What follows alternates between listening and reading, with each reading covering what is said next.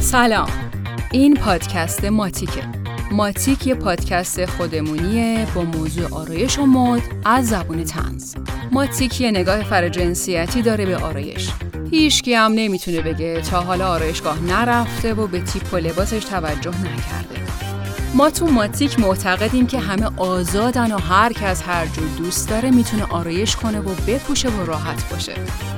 خلاصه که ما به همه عقاید احترام می‌ذاریم. پس این پادکست متعلق به همه است.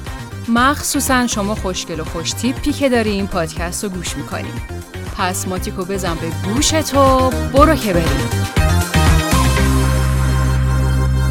این اپیزود ماتیکی برای عروس ایرانی.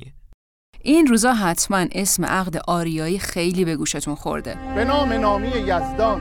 به نام نامی یزدان. تو را من برگزیدم. تو را من برگزیدم. یه چیز جالب بگم. تو ایران قبل از میلاد مسیح عروسیا از به نام نامی یزدان و به تو وفادار خواهم بود و بلا بلا بلا خیلی کوتاه‌تر بود. با یکی دو تا جمله به هم وفادار می‌شدن و مبارکشون می‌شد و می‌رفتن زیر یه سقفی جایی زندگیشون رو می‌کردن و خودشونم علکی به زحمت نمینداختن توی دوران باستان هم همونجوری که از اسمش پیداست عروس خانوما کلا به لوازم آرایشی مارک مثل امروز دسترسی نداشتن. واسه همینم تفلی ته تهش واسه خوشگلتر شدن و خوشبوتر شدنشون از گلاب استفاده می‌کردن که حالا صورتشون یکم براق بشه و موهاشون خوشگلتر بشه و تنشون خوشبوتر بشه و اینا. ها دیگه بیشتر از اینم از دستشون بر نمی اومد مثل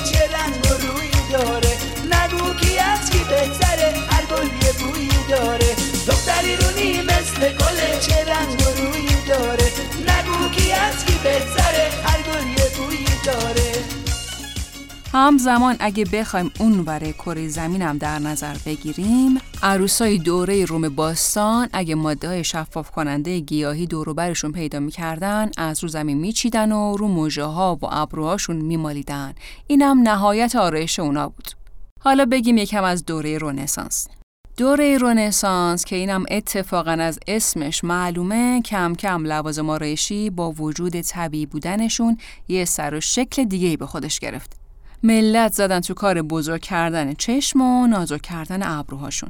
همزمان ایران اون زمونا داشت دوره اسلامی رو میگذروند و بعد اسلام آرایش عروس خانما دیگه تحت تاثیر اصول اسلامی قرار گرفت و فقط و فقط هم اود و انبر بود که کاربرد داشت.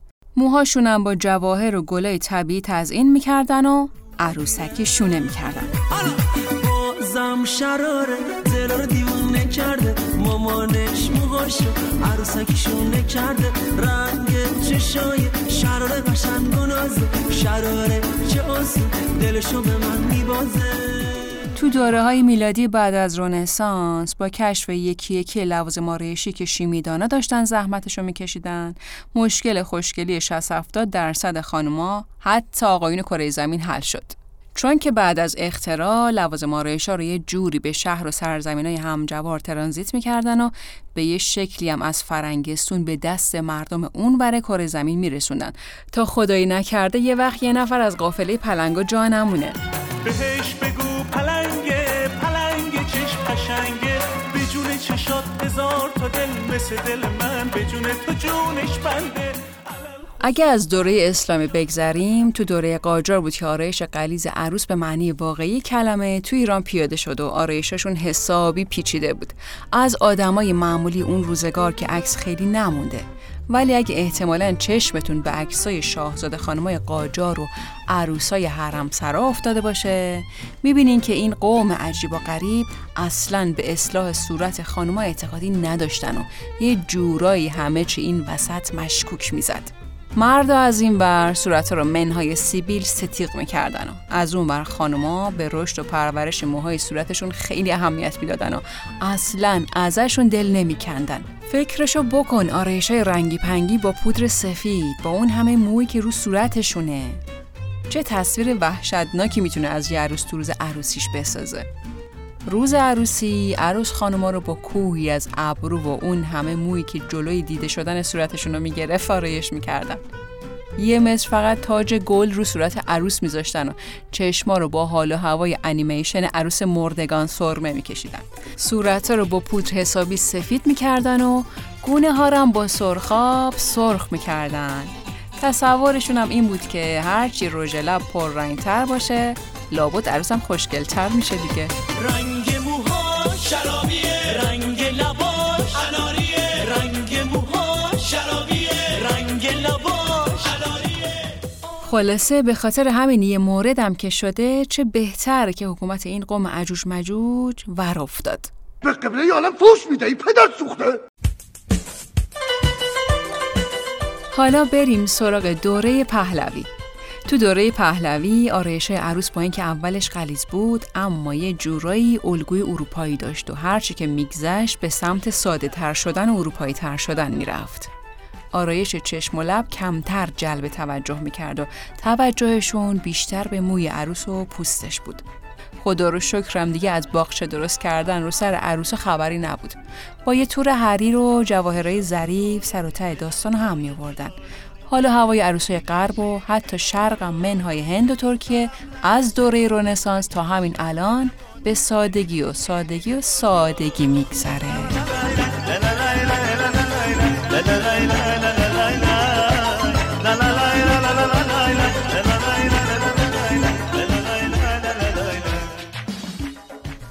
اما بگم از دهه شست دهه شست برای آرایش عروس دهه عجیبی بود. یه جوری تلفیقی بود بین آرایش قاجار و پهلوی. یعنی می‌خواستن ساده باشن اما سادگی ازشون بر نمی اومد صورت عروس رو تا جایی که ممکن بود با کرم و پنکه که شماره پایین سفید می‌کردن و با چشمایی که حال و هوای گرگ و میش داشت کاملا ارباه طور روونه خونه بخت می‌کردن. اینجاست که دلیل این که عروسای دهه 60 دوست ندارن آلبومای عروسیشون رو بقیه ببینن معلوم میشه. عروس خوشگل ما چشمان آهودا هلال ابرودا هلال ابرودا گل گل گلاب تو خرمنگی سودا هلال ابرودا هلال ابرودا با تو دهه هفتاد خوشگل بودن عروسا تو روز عروسیشون مهم بود نه حجم آرایششون. دیگه کم کم داشتن به جای کمیت می‌رفتن سراغ کیفیت. حجم و میزان آرایش کم شد و تمرکز بیشتر رفت رو جواهر و لباس تا آرایش. با اومدن دهه 80 و اپیدمی موج مصنوعی هرچی تو دهه 70 رشته کرده بودن پنبه شد و سادگی دوباره به باد فنا رفت و عروسا کلن می شدن یه نفر دیگه. روژای قهوه تیره، سایه تیره، خط چشم تا جایی که امکان داشت، موج مصنوعی و کلن یه خوناشام سفید پوش و به اسم عروس به مردم غالب می‌کردن.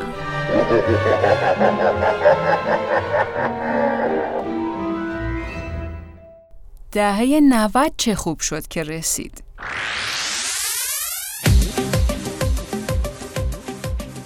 تکنولوژی یه تنه به عروسا ثابت کرد که هر چی ساده تر باشی و خودتون باشین قشنگ ترین.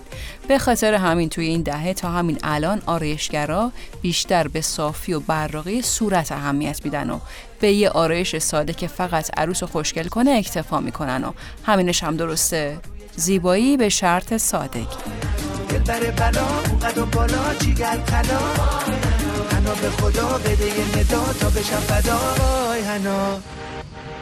خلاصه که از همون روزای تمدن تا الان عروس خانوما هزار رنگ و شکل عوض کردن تا رسیدن به اینی که امروز می‌بینیم. هر چقدرم دیر اما فهمیدن این که آدما باید در عین زیبایی خود خود خودشون باشن و به خودشون باور داشته باشن از همه چی مهمتره.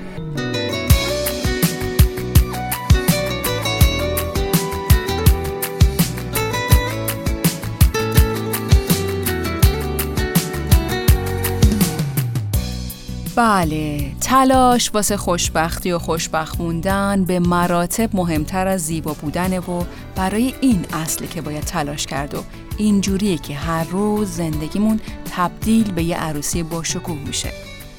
ایشاله که هر روزتون مثل یه عروسی شاد و خوش انرژی باشه.